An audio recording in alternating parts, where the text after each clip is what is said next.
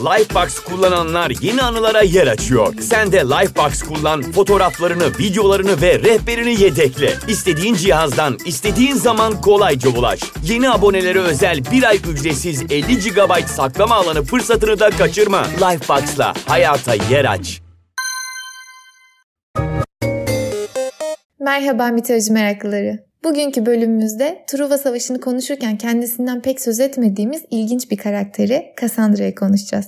Bu hikayede adını duyacağınız en önemli karakterler Apollo ve Cassandra.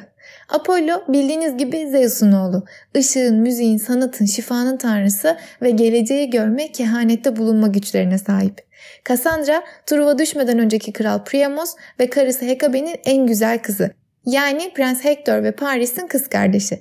Kendisine Alexander dendiğini de duyabilirsiniz ama Cassandra olarak bilin bence daha iyi. Bazı söylencelere göre Cassandra Apollo'nun rahibelerinden biridir ve bakiredir. Apollo'ya çok bağlıdır ve onun ve kehanet merkezindeki rahibesi Pythia'nın geleceği görme yeteneğine sahip olmayı her şeyden çok istemektedir. Zamanın çoğunu bir prenses olmaktan çok bir rahibe olarak Apollo'nun tapınağında geçiriyordur. Bir gün Apollo bu güzel kızı görür ve ona aşık olur. Apollo da bayağı şıpseydi tanrılarımızdan bildiğiniz gibi. Hatta Zeus da Cassandra'ya göz koymuştur ama Apollo'nun kendisinden önce davrandığını görünce vazgeçer. Apollo geleceği görme arzusuyla yanıp tutuşan bu kıza onu elde etmek için şöyle bir teklifte bulunur. Benimle beraber ol ben de sana geleceği görme yeteneği bahşedeyim. Cassandra bu teklifi heyecanla kabul eder. Bir söylenceye göre Apollo kızın ağzına tükürerek kehanet yeteneğini ona geçirir. Siz yine de ne olur ne olmaz ağzınıza tükürenlere dikkat edin efendim. Başka bir söylenceye göre bir gün Cassandra tapınakta uyuyakaldığında bir yılan gelip onun kulağını yalamıştır ve Cassandra'ya geleceği görme yeteneği kazandırmıştır. Keşke bir yılan bizim kulağımızı yalasa da biz de böyle bir anda çok istediğimiz bir şey yapabilmeye başlasak değil mi? Mesela İngilizce öğrenmek ya da şakır şakır konuşmak gibi. Ama merak etmeyin arkadaşlar. Kulağımızı yalayıp bize yetenek kazandıran bir yılanımız olmasa da Cambly var. Birçoğunuz artık online İngilizce platformu Cambly'i duymuşsunuzdur. Ben de birkaçtır seve seve öneriyorum. Çünkü mitoloji merakı olan, mitolojik gezi yapmak için ta Yunanistan'a gitmiş biri olarak İngilizce akıcı konuşmanın gezerken hayatı nasıl kolaylaştırdığını, oralara adapte olup aradığınızı kolayca bulabilmeyi nasıl rahat hale getirdiğini iyi bilenlerdenim. O yüzden size bu konuda destek olmak isteyen Cambly'e de çok teşekkür ediyorum. Çünkü süper bir bahar kampanyası var şu an. Henüz denemediyseniz hemen ücretsiz hesap oluşturup ilk dersinizi ücretsiz alıp dilediğiniz paketi de 60 Pandora koduyla %60 indirimle alabilirsiniz. Yılın bu en büyük ve kısa süreli geçerli kampanyasını kaçırmayın derim. Mesela kendinize bayram hediyesi olarak bunu alın bence. Hem de kendi aldığınız bir dersi tekrar izleyebiliyorsunuz. Yani aldım unuttum gitti falan yok. Süper değil mi? Kodu ve linki bölümün açıklamasına bırakıyorum. Şimdi dönelim Cassandra'ya. Cassandra Apollo ile bir anlaşma yaptı. Yılan kulağını yaladı ve Cassandra geleceği görme yeteneğine sahip oldu. Bu olaydan sonra Cassandra'nın hayatı değişir. Aşırı mutludur. Ama tabi anlaşma gereği Apollo da verdiği yeteneğin karşılığını ister.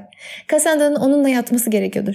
Ancak ömrünün sonuna kadar bakire kalmak isteyen Cassandra Apollo'ya verdiği sözü tutmaz ve onunla birlikte olmayı reddeder. Bunun üzerine Apollo çok öfkelenir ve verdiği yeteneği geri alır diyeceğimi sanıyorsanız yanılıyorsunuz. Neden? Çünkü tanrılar bir intikam fırsatını kaçırmazlar. Apollo verdiği yeteneği Cassandra'dan almaz ama onu lanetler. Geleceği gör ama söylediklerine hiç kimse inanmasın der. Çok fena bir intikam değil mi? İşte o saatten sonra bu yeteneği Cassandra'ya zevk değil acı vermeye başlar. Mesela bir çoban olarak prens olduğundan habersiz yetiştirilen Paris saraya geri döndüğünde Cassandra onun Truva'ya acı ve kan getireceğini görür onun yüzünden Truva'da taş taş üstüne kalmayacağını görür. Ama ne kadar söylese de kimseyi inandıramaz. Herkes ona geleceği gördüğünü zanneden bir deli gözüyle bakmaya başlar. Hatta babası Kral Priamos bu kız delirdi diye ondan vazgeçer ve onu bir odaya kapatıp başına bakıcılar diker. Paris bir prens olarak artık babası tarafından dostça bir ziyaret için Sparta'ya gönderilmeden önce Cassandra olacakları görür ve onun Sparta kraliçesi Helen'i Truva'ya getireceğini ve ikisinin korkunç bir savaşa sebep olacağını söyler ama tabii ki yine kimse ona inanmaz. Paris gerçekten de Sparta'dan Helen'i kaçırıp döner ama hala kimse Cassandra'ya inanmaz. Bakın kızın dediğinin çıktığını görüyorlar hala inanmıyorlar. Lanet gözlerini bu kadar kör etmiş durumda. Tüm bu olanlara kızan ve Helen yüzünden krallığın çökeceğini gören Cassandra öfkesinden Helen'in altın peçesini çeker ve saçlarını da beraberinde yolar. Ama bu hareketleri onun sadece öfkeli bir deli olarak görülmesine sebep olur çünkü kimse ona inanmıyordur. Ve Cassandra öfkelendikçe öfkeleniyordur. Netflix'teki Troy dizisinde Cassandra'yı oynayan oyuncu onun boğuştuğu hisleri çok iyi anlatmış. İzlemenizi öneririm. Asiklios'un anlatımına göre Cassandra bu acısıyla şöyle yakarır.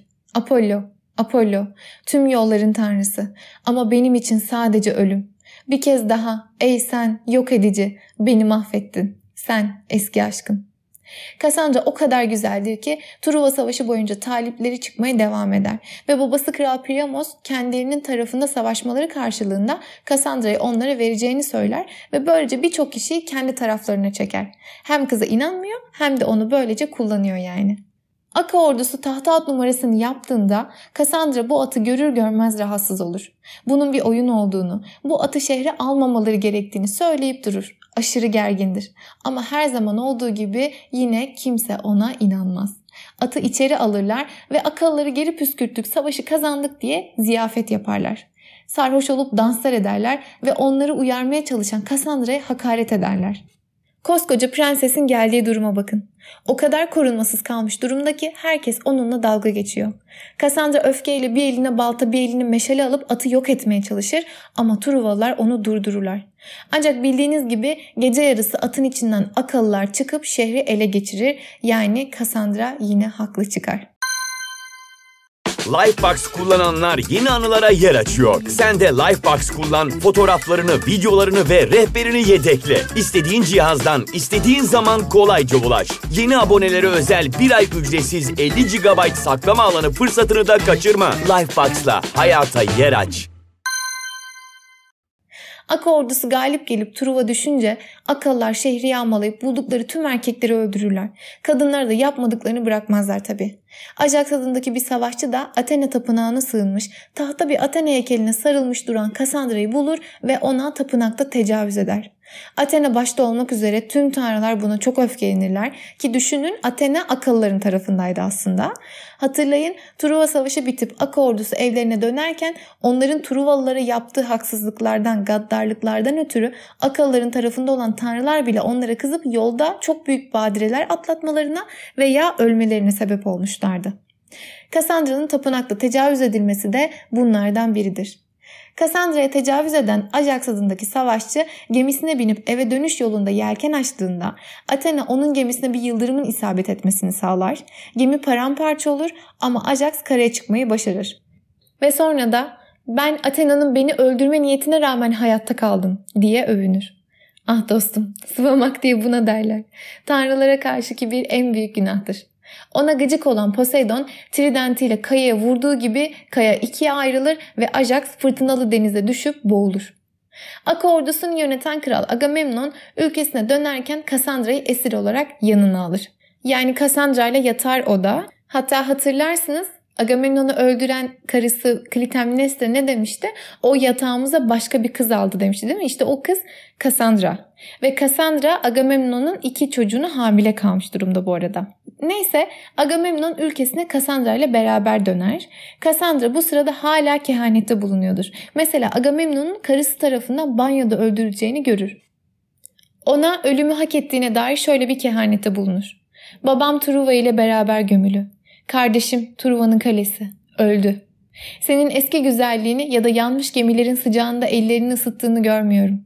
Ama yırtık uzuvlarını ve o meşhur omuzlarının ağır zincirlerle savrulduğunu görüyorum. Ama tabii ki Agamemnon da ona inanmaz. Cassandra sürekli korku ve endişeyle dolu ve zihni kötü görüntülerle kaplanmış bir şizofren gibi görülmektedir. Hatırlarsınız Agamemnon evine döndüğünde karısı Aşi ile beraber onu banyoda öldürür ve Cassandra'yı da onunla beraber öldürürler. Virgil'in Aeneid adlı destanına göre Cassandra, Truva'nın başına gelecekleri, Agamemnon'un ve kendisinin ölümünü, kendilerini öldüren Klitemnestra ve aşığının Agamemnon ve Klitemnestra'nın çocukları Elektra ve Orestes'in elinde öleceğini, hatta Truva'dan kaçmayı başarabilen kuzeni Aeneas'ın Roma'da yeni bir ulus kuracağını önceden görmüştür. Bir söylenceye göre de Cassandra Agamemnon'la beraber Truva'dan ayrılırken bilerek orada bir sandık bırakır.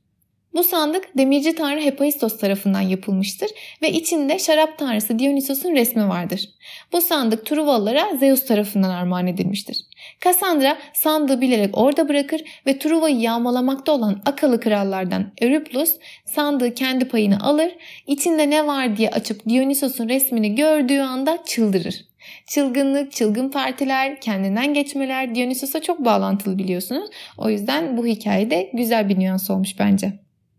Cassandra bir ölümlü olmasına rağmen Yunan mitolojisinde yer edilmiş önemli bir karakter. Bunu Avrupa'nın türlü yerlerinde kendisi adına yapılan heykellerden, tablolardan görebilirsiniz. Mesela Paris'te Cassandra'nın Athena'ya sığındığı anı tasvir eden bir heykeli bulunuyor. Fransız filozof Gaston Bachelard'ın 1949'da ortaya attığı Cassandra sendromu ya da Cassandra kompleksi adı verilen bir durum var. Daha çok bilimde, politikada ya da psikolojide kullanılan bir metaformuş bu. Bir konuda doğru bir uyarı, bir alarm verildiğinde ama kimse o alarma inanmadığında bu duruma Cassandra sendromu adı veriliyormuş. Ben bu kez hikayede Apollo'yu suçlayamıyorum. Çünkü Cassandra'ya hak ettiği bir cezayı verdi aslında. Çünkü bir anlaşma yaptılar ve Cassandra sözünü tutmadı. Ama sonrasında olanlar için tabii Cassandra'ya çok acıyorum. Hani bazen birilerini bir konuda çok uyarırsınız. Duruma dışarıdan bakıp olabilecekleri söylersiniz. Ama o kişiler o kadar geniş bakamadıkları için size inanmaz. Hatta sizi küçümser. Ama sonra dediklerinizi yaşarlar ya. Daha kötüsü eğer Cassandra gibi size inanmayan bu insanları önemsiyor, onlarla beraber yaşıyorsanız onların başına gelen şeye oh canıma değdi diye sevinemezsiniz. Çünkü onlarla beraber sizin de canınız yanar. İşte Cassandra'nın laneti budur. Theatre of Tragedy'nin bu hikayeyi anlattığı Cassandra adlı bir şarkısı var. Spotify'daki Mitolojik İnciler Müzikleri isimli çalma listemize ekledim. Abba'nın Üzgünüm Cassandra, sana inanmadım dediği Cassandra adında ona iade itibarda bulunduğu bir şarkısı var. Ünlü bir şarkı, onu da ekledim.